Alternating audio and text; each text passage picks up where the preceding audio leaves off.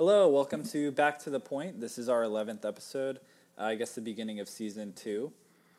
Uh, my name is David. I'm one of your hosts. And I'm Ian. I'm the other host. Yeah, so this is uh, kind of our season preview for the 2017 2018 season. In the National Hockey League, particularly for the San Jose Sharks, this is the San Jose Sharks podcast, as a disclaimer.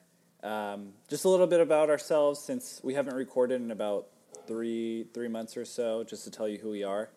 Um, my my name is David, but I'll go by Migs on this podcast because that's what Ian likes to call me. Um, so I, I've been a Sharks fan for about seven, eight years now. Pretty much when I went to my first game with Ian.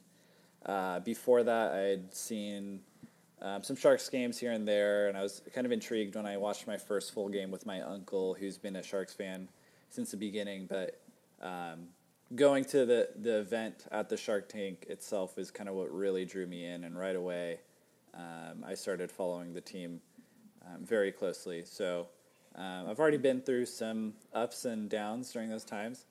Um, Ian and I, most probably the the coolest thing that we've done Sharks related is go go to Game Three of the Stanley Cup Final.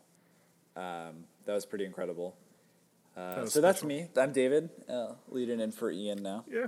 Um, similar to Migs, I've been around for a while, but not since the beginning. Uh, I've probably followed the Sharks for uh, probably about a year or two longer than Migs.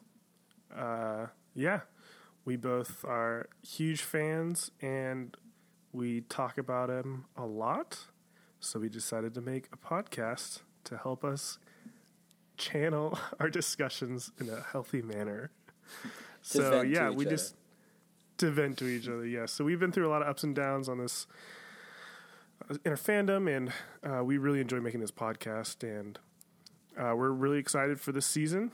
Um, although I think the thing we're most sad about is is Marleau leaving. Yeah, Uh, Mr. Shark has left this team. Um, seems kind of amicably, from what it sounds like.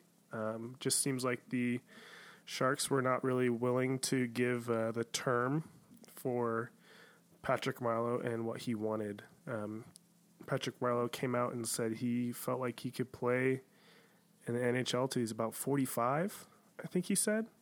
And thought he locker room just said five day? more years. something like that. It's not five more. Five more years is not 45. Yeah, But it's be like close. 43 years. something like that, 43 or something. Close. Yeah, so um, yeah, I don't think the Sharks were quite willing to give him that term, given how the last two years have gone. It didn't really seem like Patrick Marleau really gelled well with um, Peter DeBoer and his new system, um, but well enough that it wasn't a huge issue, um, and it just kind of came down to uh, how Marleau valued his future, and it seems like that's going to be better with the Maple Leafs. How do you feel, Migs?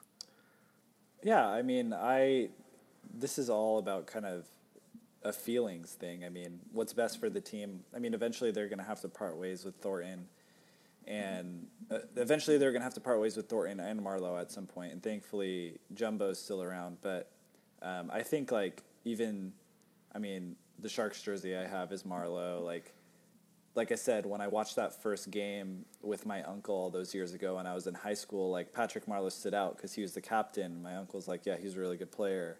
Like when I think about the Sharks, ever since like I started following them, even to a smaller degree, I think Patrick Marleau, and I've always been a, a Patty fan with his speed and his goal scoring and and even kind of his unassuming nature. You know, um, he's just like a really good player, and I've always kind of been a Patty fan. So just to see him not sign, I was like, this was never supposed to happen.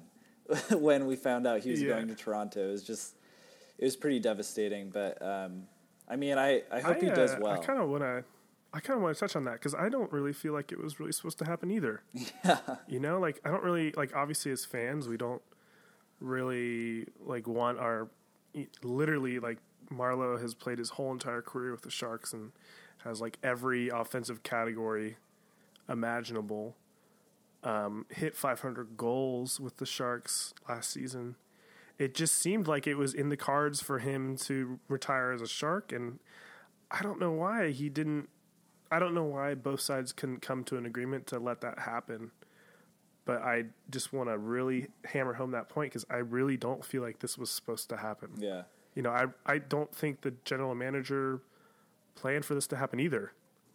You know, That's an excellent point. I think like whenever I imagine Patty and his retirement, I imagine like, oh, he's going to be one of those players that stayed with the one team his whole career, and it'll be the Sharks, and he may be the player that stayed with the one of his team like the longest or something like that. So it was really it was just like.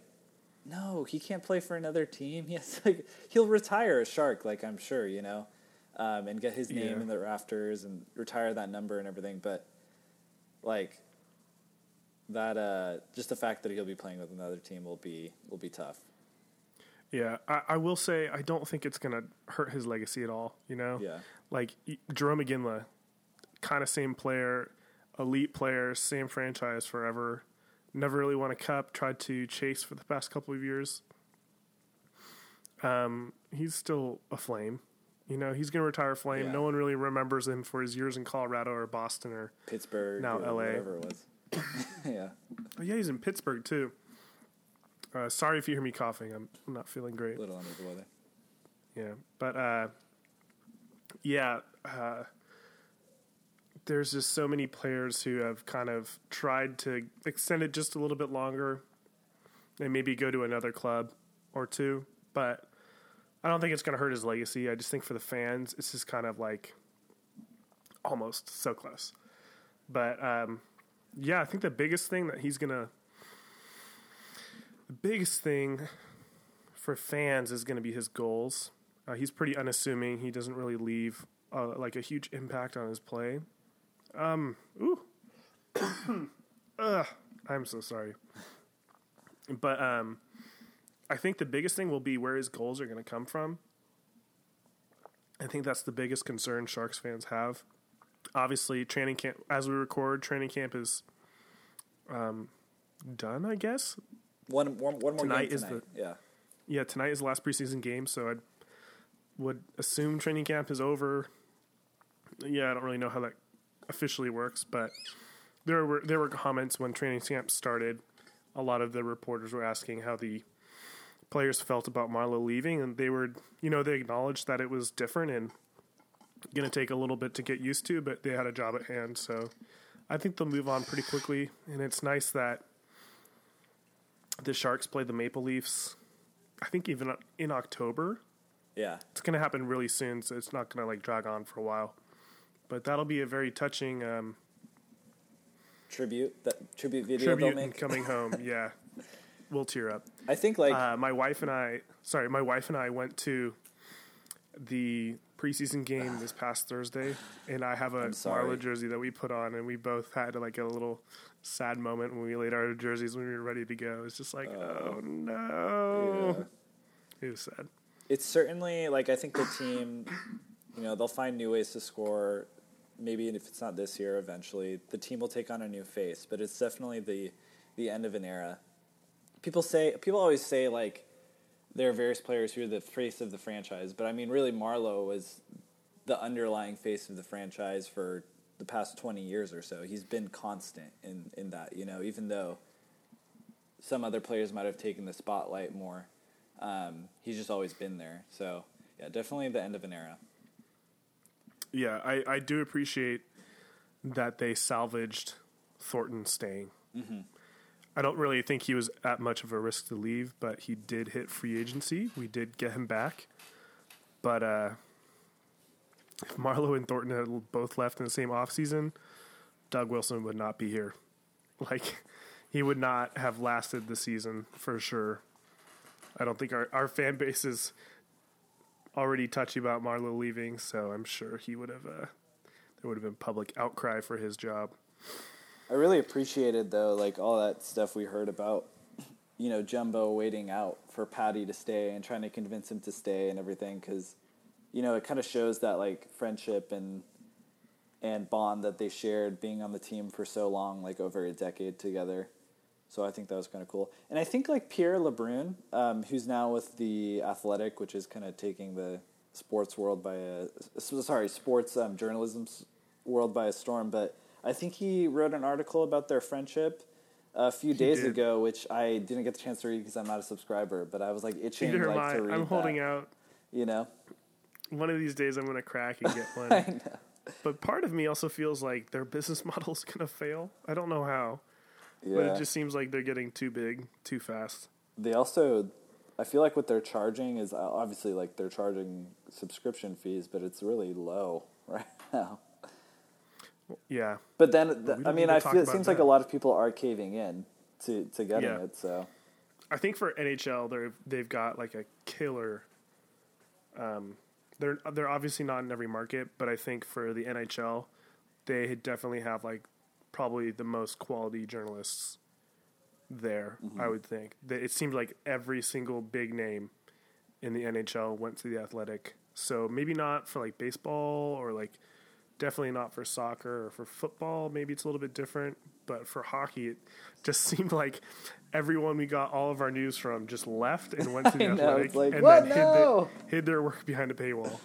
So I'm feeling that pain right now, but yeah there are still some reporters who are not quite there yet. yeah So i mean like the newspaper guys in the bay area i think i still appreciate Yeah. with like paul gackle and curtis Pashelka. i think we'll we'll still get some decent stuff from them but I almost just said Kevin Kurz as well, and then Yep, I got sad. yeah, he's gone. But the nice thing is that they still they still interact on Twitter. yeah You know, they don't only write articles now and never post on Twitter or post information, so it's like appreciated.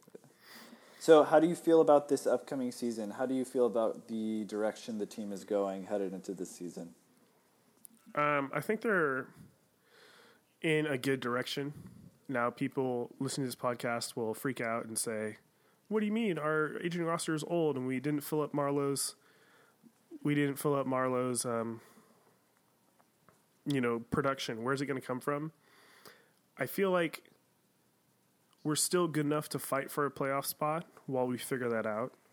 I think we do have some players who can help bring up that production. I think getting the power play back on track will be the biggest thing that will help us recoup those goals. Um, Boedker having a big year, not even a big year, like what we expected of him when we signed him, I think will be huge. Names like Timo Meier coming in, and he's he's a big talent.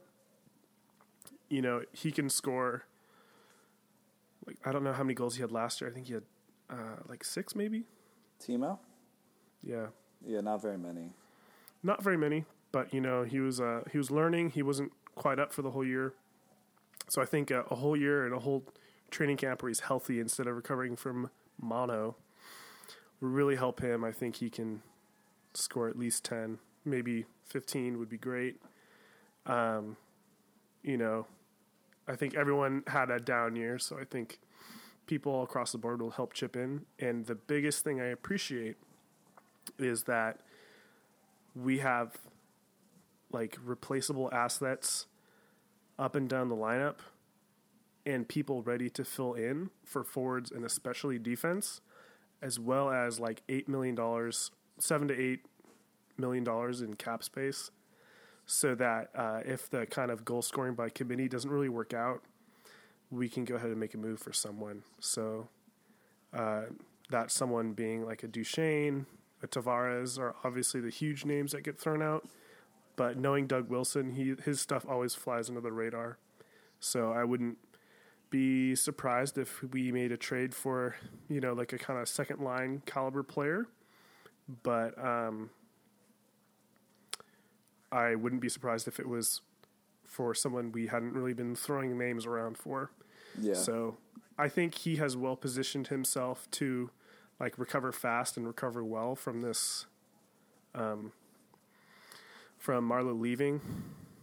Um yeah, I think league wide everyone had a bad year last year. You look at a lot of different teams, a lot of people had dips in scoring due to that schedule which was absolutely brutal and the World Cup of Hockey ahead of the season starting. So I think I'm more confident than most people are. I think um, a lot of I'll let you chime in. I think the last point I have is um, people saying like, why do we play veterans instead of having every spot possible filled by a young forward or a young defenseman? And my point being is, Peter DeBoer is a defense first coach, and even in the NHL, like you have to be able to play defense first. And for players where defensive lacking was like obvious, like a Goldobin, they got shipped out. You know, mm-hmm. clearly he wasn't really committed to that side of his game.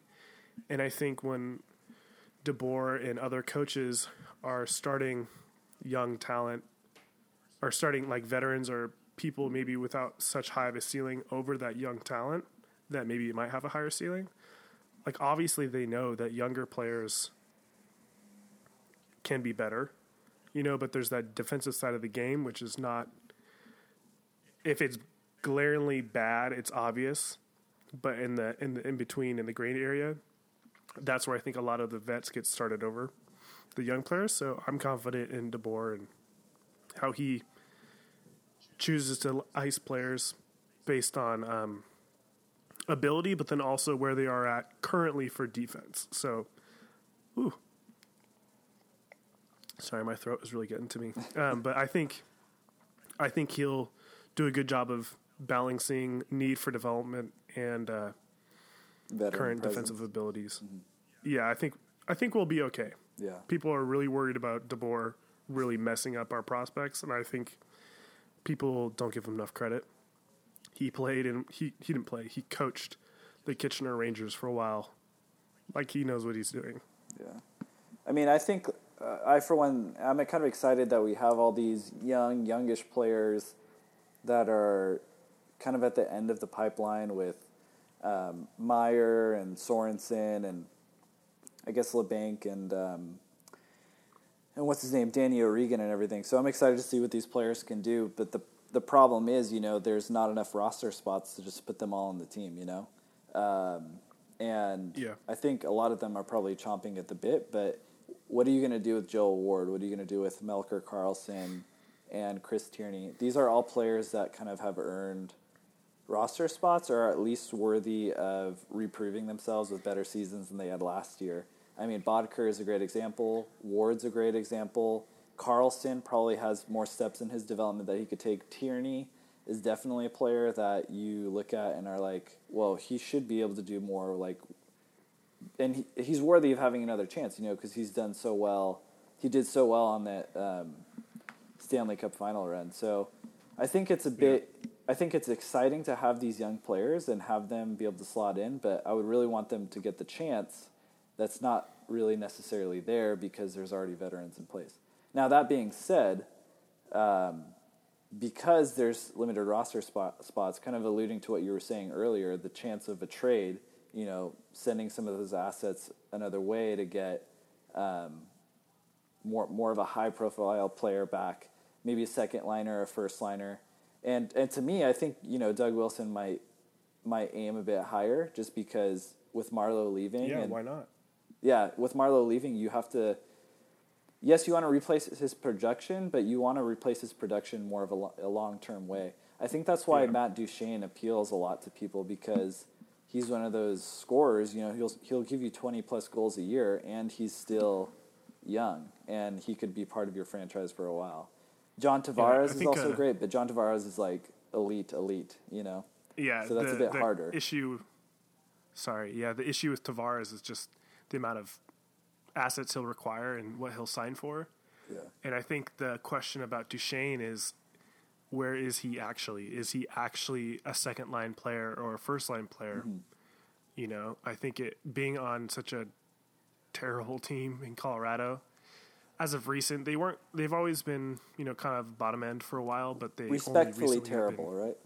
Yeah, respective, like respectfully, you know, every team is is good in the NHL, but yeah, yeah. But as of recent, he's had some pretty bad seasons, and I think that's made his actual potential a little murky.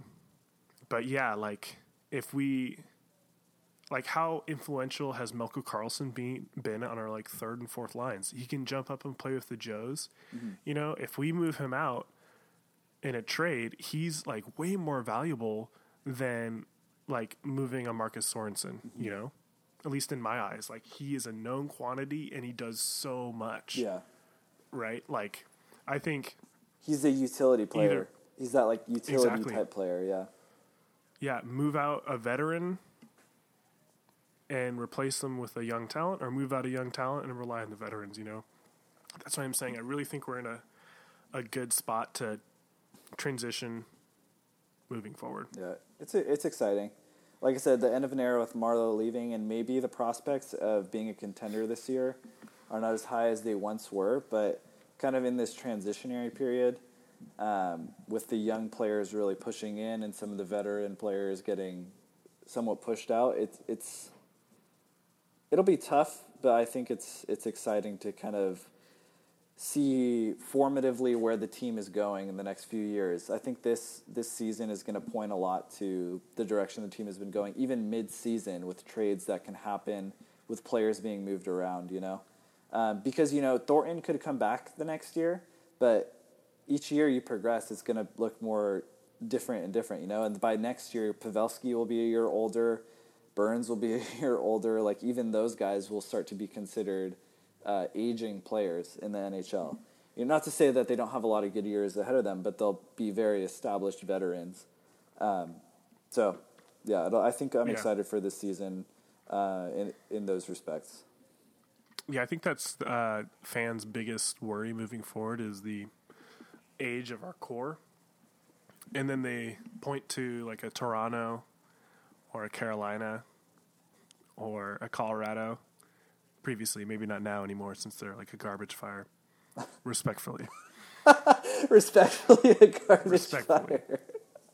yeah, I just don't think that you can really, uh, like harp and knock on the Sharks for not having that because we've been very good for a very Yeah. long time. They refer fans refer to these teams like who have been picking in the top 10 every single year, a lot of times top 5 overall for years back to back to back to back to back. Mm-hmm. Like obviously they're going to have a killer young core because every year they like every fourth year they have ability to pick like a generational talent, you know. And even think about think about Edmonton, who has Connor McDavid now. That how many years of first round picks, high first round picks that they have, and they they still were terrible. And finally, they get Connor Yeah. McDavid, and they're kind of considered Stanley Cup contenders. But it took. I, I, I would rather be where the Sharks were, you know, and have like a contending team more consistently. Yeah, I really think Personal opinion, I guess. Yeah. Yeah, I, I agree with your personal opinion. Therefore, it's a fact. That's how this podcast rolls. Joking. What we say, what we Yeah, say must be true, yeah. right? Yeah. Um, yeah, like we don't have the luxury of being able to bottom feed for years. Uh, like I don't know how. Well, I guess Carolina won a cup, so that did some stuff for them. But like they've been really, really bad for a long time. How do you like? Could the Bay Area support a franchise like that? I think that's a question people are raising as well. As maybe our future gets a little bit more murky, you know, thinking in five years, what happens with Thornton? What happens with Vlasic? What happens with Burns, Pavelski? So, yeah, I don't really think it, that's a fair comparison. Uh, and I think the Oilers were mismanaged like crazy Yeah. in the meantime. So, yeah, but th- I think it'll be really interesting to see a player like uh, Jordan Eberle uh, get traded to um, the Islanders, and now he's next to Tavares, and he's out of Okay. yeah. Uh, He's on the Eberle Islanders? and Okay. uh, uh, Jordan Eberle and Ryan Strome basically just did a one for one swap. That's right. I remember that. yeah, just high first round picks weren't really working out, seeing how they develop. So, like, hopefully Jordan Eberle can succeed there. You Yeah. know, that would be great to see him kind of get out of the hole he built himself. Um, I think Edmonton isn't a Stanley Cup contender yet. They have McDavid, but they have like a year to get it done. And then after McDavid's contract kicks in, they're in hell for the cap. like it's so bad. And I well, think there's too many to question mention marks. what's his name um, Draisaitl. as well. Yeah. Yeah, I mean they both got contracts they deserve. There's nothing against that. It's just everyone else having a six million dollar contract who are just like average production. Right. You know. Milan Lucic. Sorry, I didn't time the cough very well with that. Yeah. Yeah. So that's our bias, not being for the Edmonton Oilers. Also, they threw elbows and stuff in the playoffs, and we'll never let that go ever. I was just gonna Not say, we're the like- Sharks are perfect, but Yeah, we're like underlying still very upset at them for the playoffs. So Very that's upset. probably why we're why we're talking about their maybe impending uh, tough situations moving forward. Yeah. Do you? Let's kind of talk about how you you foresee the Sharks season going. Not necessarily like month by month, but like where you see them ending up. Um, let me think. I think I, I've noticed the past. Let's uh, let me qualify this by not really taking into account uh, like how other teams are doing. okay. Like if you necessarily think Edmonton is better, therefore they're going to finish first in the division. Yeah. like don't consider that. Let's talk about the like the potential that this team has more so than like realistic how it'll kind of figure in with everything else. Yeah, I think uh, what I've noticed in the past few years with the Sharks, especially when they've kind of had that that aspect of having an aging core, is that starting off the season fresh has been really beneficial to them. Like, how many times in the last few years have the Sharks come out with like four or five game win streaks type thing, and they look really good in their first few games. I remember that game they played against LA at the beginning of the 2015-2016 season. That was like some of the best Sharks hockey I've ever seen. But everybody was like firing on all cylinders. They're going like really hot and then but the thing is it's like how do you deal with that? I'm not even going to say mid-season grind. I'm going to say like early season grind once like you've gotten past the excitement and the energy of the first like week or two of the season and like you get the first one or two injuries that may happen bumps and bruises go along and you start to feel the fatigue of like the long term term season stretched out ahead come in. So i think um, i think they'll probably come out hot especially with the young young players kind of getting a chance and having some of those um, more established fourth, fifth, sixth year players, a la Hertl, Karlsson, Tierney, um, getting a chance to kind of prove themselves again. I think that players will step up kind of early on. Um, I think I'm expecting the Sharks to have lulls again throughout the season, um, namely because y- young players are going to have time to are going to need time to kind of mature. They're going to go through droughts. I think the while the off season was longer this season, the the veterans' age will still kind of catch up to them at times, and they'll go through some tough times as well. Um, I want to say that compared to last year, the the times of struggling might be kind of more interspersed throughout the season rather than the last two or three weeks, which are were garbage fire, which is our favorite thing to say. Those were At the end of last season, I think that hopefully there won't be such like a sudden dramatic drop off at the end of the season. I think we'll go through lulls of like a week or two here and there where, you know, we'll lose two, three, four games in a row. But I, I think that they'll also have kind of stretches where they'll have, you know, some three, four. Hopefully, they'll have like a few four or five game win streaks here and there, like four or five of those throughout the year, or sorry, three to four of those throughout the year, um, and then kind of maybe some win one here, lose one here, win one here, lose one here, type thing. Uh, I'm not sure if that totally makes sense, but I think well, I'm trying to uh, exude more of like a balanced season than what we've seen than what we saw last season with the tail the spin off at the end, and even maybe the season before where we had like an excellent second half, which really propelled the team to go all the way to the Stanley Cup final. Um, but that I think that just makes sense to me because there are the challenges with like Marleau leaving, um, trying to incorporate younger players into the the NHL system, and um, and and yeah, your players being like Thornton and, and Ward and and Martin um, being older. So, what do you think? So where do you think they end up? Like, what do you Oh, think the oh, potential is sorry. if everything goes the way you like? I'd say the potential is probably third third in the Pacific. Second in the Pacific is maybe like the reach, but more realistically, third or like a top wild card spot. So you think they'll make the playoffs, but not comfortably? Uh, yes. Like maybe not. Maybe still comfortably, but Maybe not like at uncomfortably, the top but of not- the division. You know, Yeah. Okay. like third or fourth, third or a high wild card probably. Yeah. I I think the things that I'm considering is uh will Doug Wilson make a move to fill up the roster spot left by Marleau? And will he do it in a way that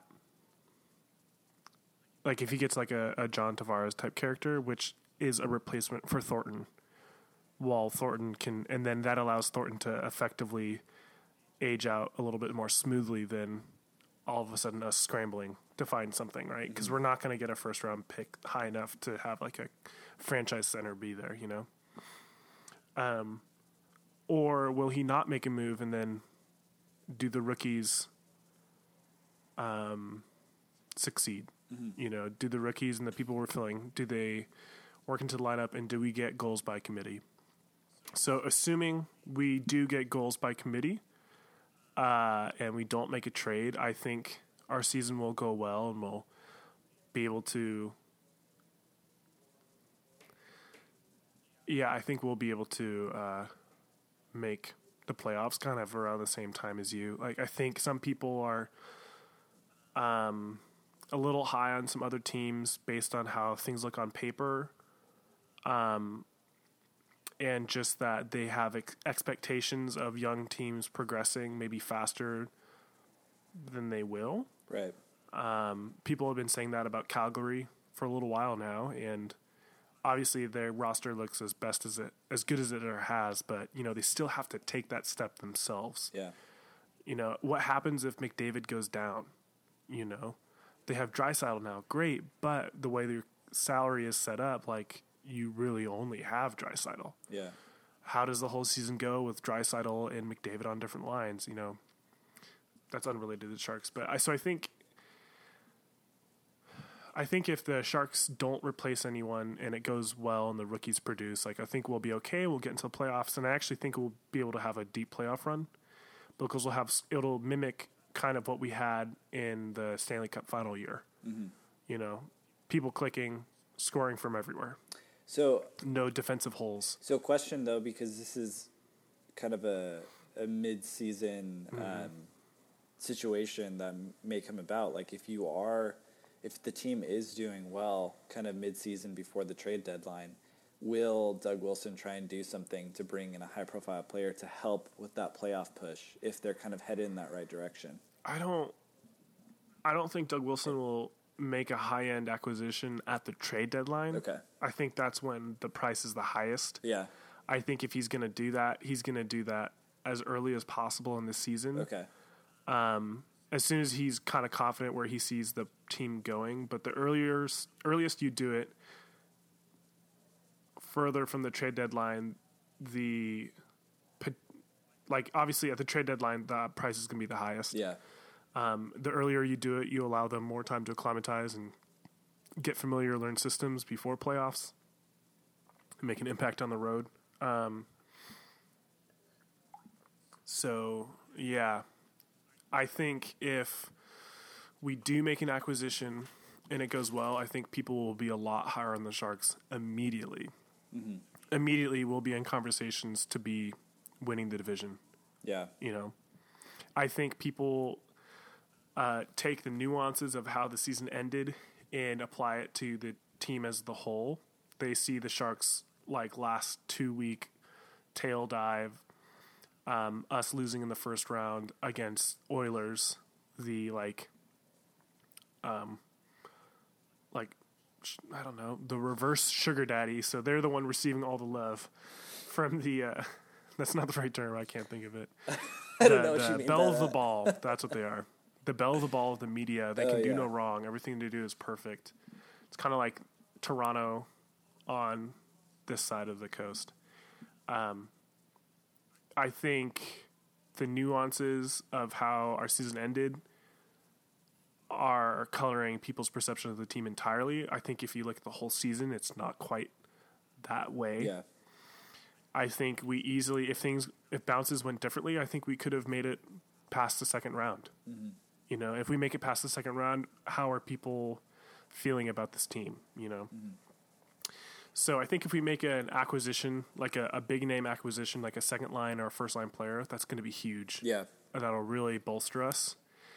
Um, and you know, I think if we have a big injury going down without an acquisition, I think. Uh, I don't know. I think that could be a really tough spot for Doug Wilson. I think uh, at that point, I'm I question whether he would just try to ride it out and get growth from the rookies uh, and kind of try to make the playoffs, but not you know go all out.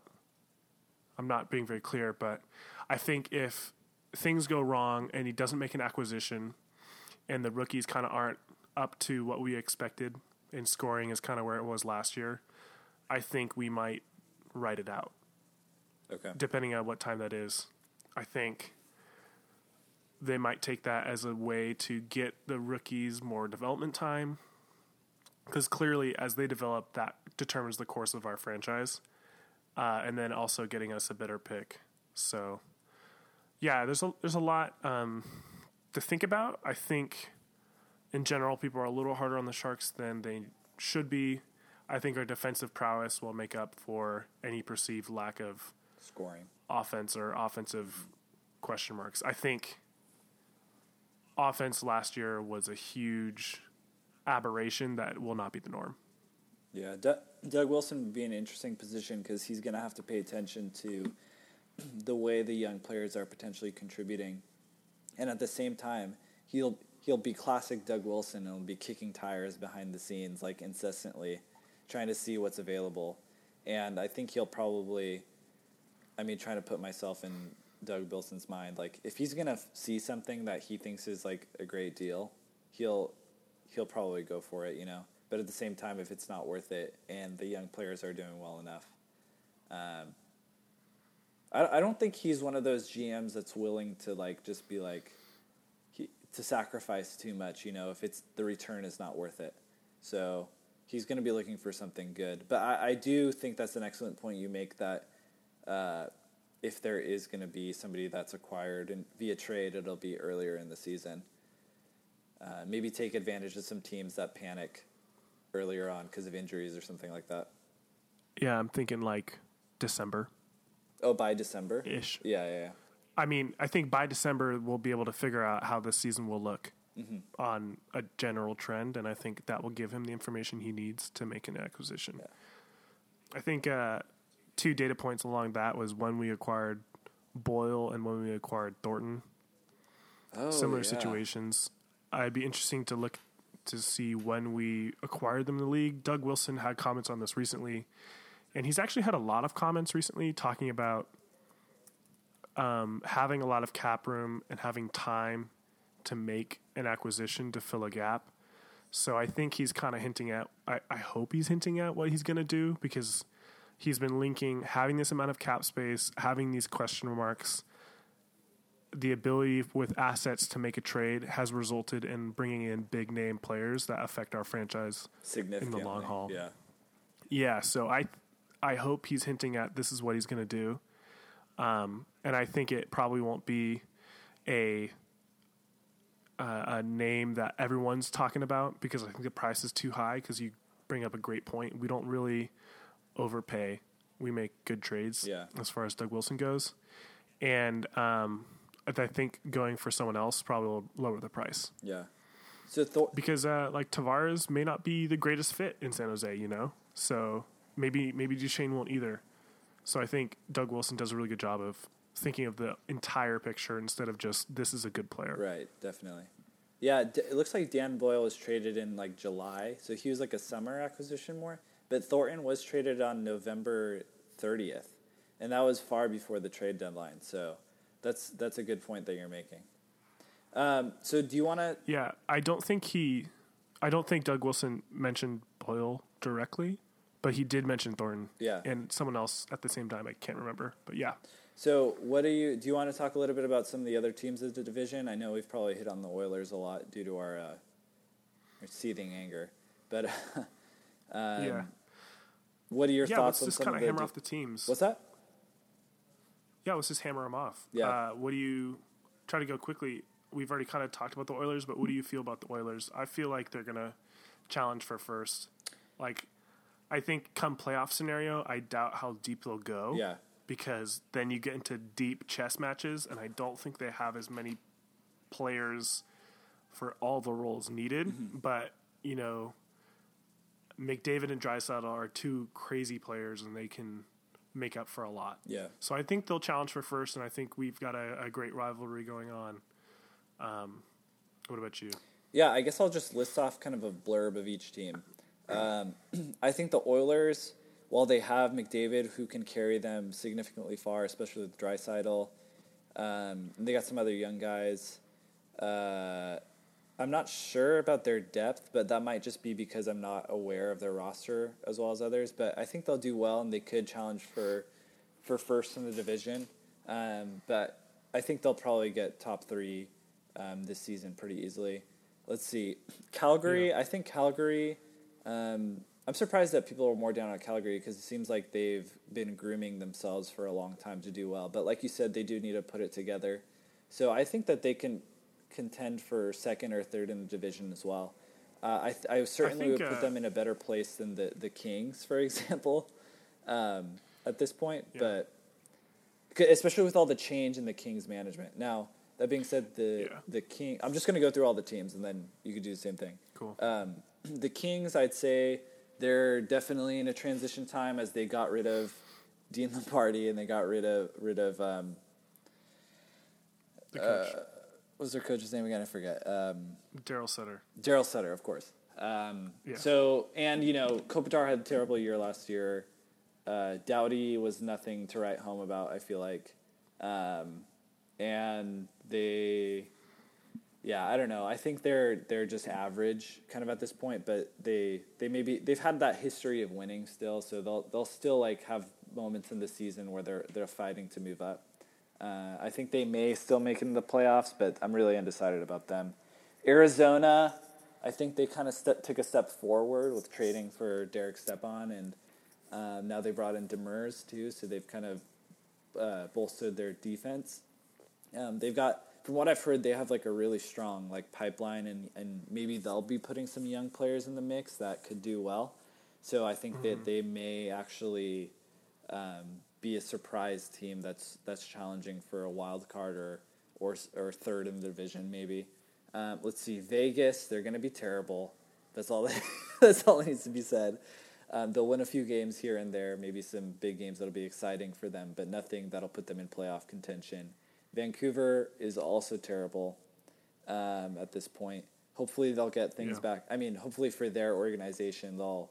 I think it seems like they've started to have the semblances of putting the pieces back together after the complete shattering that it's been in the past like two years or so. Um, and then we have the Sharks, who I said I think they'll be competing for uh, one of the top spots in the division. We'll probably finish realistically third or, or fourth in the division, something like that. Oh, Anaheim. Anaheim will be kind of at the top, I believe, and I think um, maybe maybe in a fairly similar place as the Sharks. I, I could see Anaheim finishing like third, maybe, and Calgary finishing second, even, um, or Arizona in there. So I, I I think the teams I'm most like thinking will be competing for just the top four spots in general are, and this is very broad, but um, th- the Oilers, the Flames, um, Anaheim, and the Sharks. And Yeah, Arizona might sprinkle in there too. I think Arizona is going to be better. I don't think they'll have enough to make the playoffs, though. Okay. I think they'll be challenging and pushing everyone, Mm-hmm. but I don't think they'll have what they need to get there. Um, you mentioned Calgary. Uh, Calgary, I think um, they're going to do well. I like them. Uh, unlike the Oilers, who are very, very top heavy, I feel like the Flames are definitely more balanced. Um, so I think that gives them a little bit more of a benefit if something you know unforeseen happens. Uh, but they also don't have that high end potential as like a McDavid. So, you know, I think they'll be in the playoff hunt for sure, just like they were last year. I think they'll take a step forward. Um, big question for them is like goaltending, like always. Uh, Brian Elliott left, and now it's Mike Smith. Mike Smith is a shark killer. You know, for a long time in the desert, how is he? You know, is that going to translate to a new team? Calgary has had you know goalie problems ever since Kiprusoff left, so you know that's a that's a big unknown. From there, you mentioned the Kings. Yeah. Yeah, I do not envy the Kings. I do not think they're going to be close to a playoff spot. Okay. Um, They're going to do better than they did last year for sure. I think they'll kind of be like the Sharks. Like I said, everyone had a bad year last year. I think they'll rebound. Kopitar will be just. Andrew. Kopitar. Yeah, Kopitar plus yeah, whatever. Um, What was the what was Yeah. the Drew Doughty one? it was Brad Dottie. Brad Dowdy. My my fantasy my fantasy hockey team name is Oh, Brad. plus Dottie. It's great. Um, yeah, I don't think they're. I think they have huge question marks, and everyone is going out the door. Not going out the door, uh, kind of declining. I think they'll do better because the huge players that they had will will perform better. But I think Dean Lombardi definitely handicapped them, hand, handcuffed them with their roster, and they're feeling that, um, which is why he was let go. So we'll have to see what their new coach does and the new front office with yeah. uh, Robitaille and and Blake how they'll run things. But you know, I think the future will be will be better for them. I think they'll be able to rebound quickly, but I think they'll have a season or two of kind of eh, icky. Um, you talked about Arizona next. Yeah. Something like that. Arizona, they definitely got better in the offseason. I don't think they're good enough to make the playoffs, but in my mind, I'm thinking they're just a few points off of the last spot Yeah. for the wild card. You know, I don't think they're there. If they do make a push, great for them. I don't think they'll go further than the first round. But they're a team on the upswing. They have some questions that they need to figure out. How will Antti Raanta do as a full time starter? Um, you know, their defense got better. No, you know, crazy good names like Ekman-Larsson is there. That's great. Um, maybe as their team gets better, some of these players who have been good on those on that roster for a while will be able to share the load a little bit and uh, shine a little bit brighter now that the pressure is a little bit more off their shoulders. Don't think they'll make the playoffs. If they do, they're out in the first round. Um, already have to put the Oilers. That leaves the Knights. Vegas Knights. Uh, they are bad, and they should be bad. Like that's in their interest. They have no one, so they need to start with something and rack up the you know fill up the cupboards. Um, I think they have a couple seasons of slack before they really need to start stuff. I think everyone in Vegas kind of understands that the team is going to be bad when they first start out, so I don't think they have too much to worry about.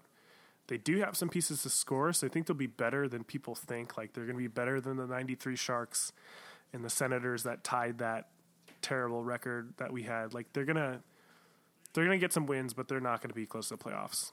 Um, Vancouver is in the same spot, except for they were declining, but have stuff in the cupboard. But they're to be right around the same as uh, the Knights. I think for them, the biggest thing they need to do is figure out how to transition from the Sedins, but they're not in a place to challenge for a, a spot. Yeah. Anaheim, I think uh, Ryan Kesler's out with a hip injury. He had surgery on it.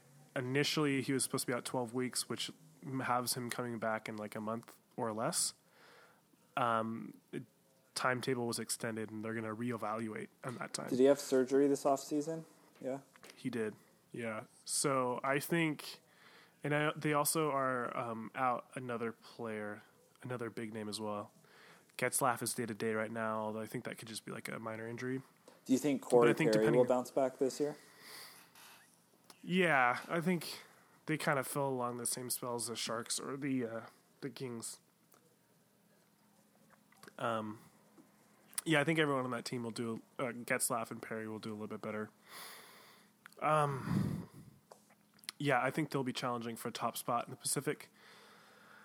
Um, I think for the Ducks, they have to figure out how to go deep in the playoffs, how to get past the third round for them. Yeah, definitely. So, But let's Yeah, hope they I don't. So yeah, let's let's hope they don't. I think the injuries, how they cope with injuries for the first half of the season while people are out, will be big for them. And you know, both of us are in Southern California now, so we'll probably go to some Duck Sharks games in the uh, second half of the season, right? Yeah, Yeah. We'll do some live podcasts, right?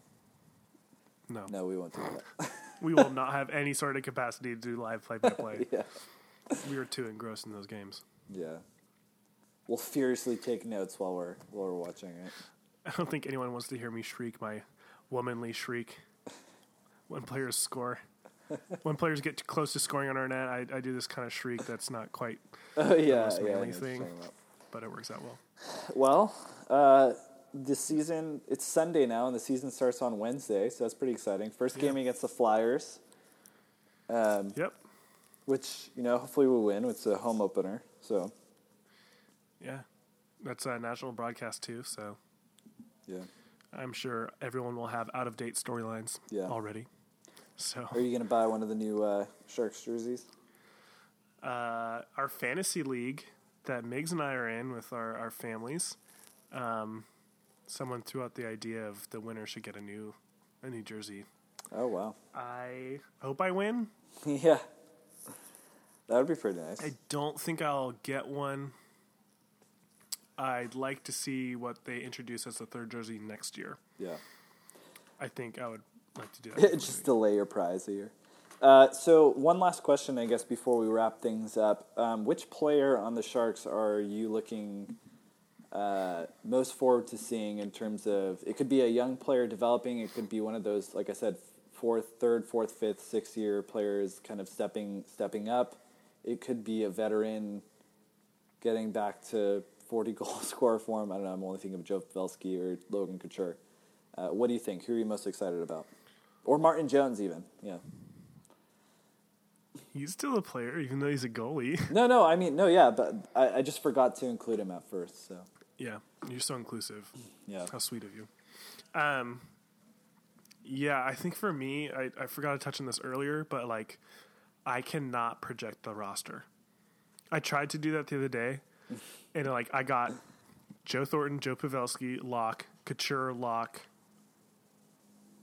and then literally everyone else was a question mark. I couldn't like definitively say where they'll place. Yeah. I know certain placer, players will be on the lineup, but yeah, I just I have no clue how this roster is going to round out, which I think is a good thing. Mm-hmm.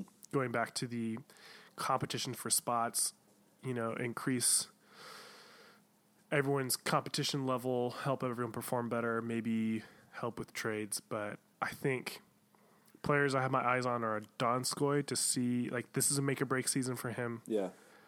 Hertl. I think having the whole summer to get yoked instead of just fixing his knee will really help him. Hopefully, he'll have confidence around um, having time to strengthen his knee outside of just recovery. Yeah.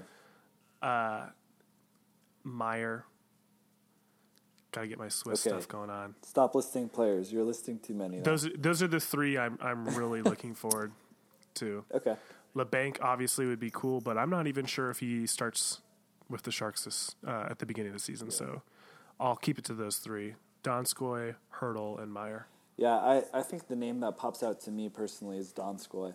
Just because that first season that we saw him, he, uh, man, remember that pass that he had to to Nieto that one time, where he like fed it between his legs and he got the pass off. Oh yeah, that's on the highlight reel for uh, uh, NHL TV. Yeah. I saw that over and over and over and over during play during oh my gosh, commercials. that they play so pretty. highlights. But just like his ceiling for his skill skill level, and I think like with how he was injured last year, and I think he was taking a lot of heat. But hopefully, being healthy and and having that greater chance to rest and everything, because he was in that Stanley Cup final grind, and he did play in the World Cup of hockey for Finland, I believe. Um, so he he didn't get a lot of rest last season, but I mean, I'm excited for him to kind of show us his skill again and step things back up. But like like you, there's a lot of other players I'm excited about. But I'll just say Donskoy kind of stands out to me of, of kind of having a bounce back season. So I'm looking forward to see what he does. Yeah, I'm really excited to see how the roster shapes up Yeah. at the beginning of the season. And I'm most excited that the season is actually starting this week and we get to watch hockey again. Yay! Except I can't. I'm gonna have to watch the first game like delayed because I'm, I'm doing something that night, which is so lame. Um, but What are you doing? it'll be good. I'll ask you one more question to end the episode. What? I'll ask you one more question to end the episode. Yeah. So Uh, How can I get Erik Karlsson from your fantasy team? Oh, sorry. You're all chopping up for me. Um, but yes, I will continue to ignore you on that. Uh, I need him. anyway, uh, Cool. this, so this has been our um, our episode of uh, Back to the Point. We hope you enjoy.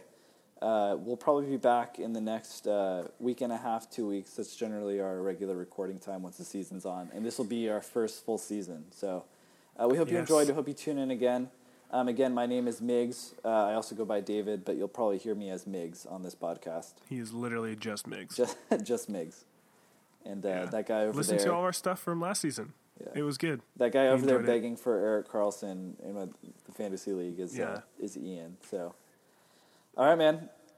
Well, I will see you All right, next time. dude. Go Sharks. All right, go Sharks.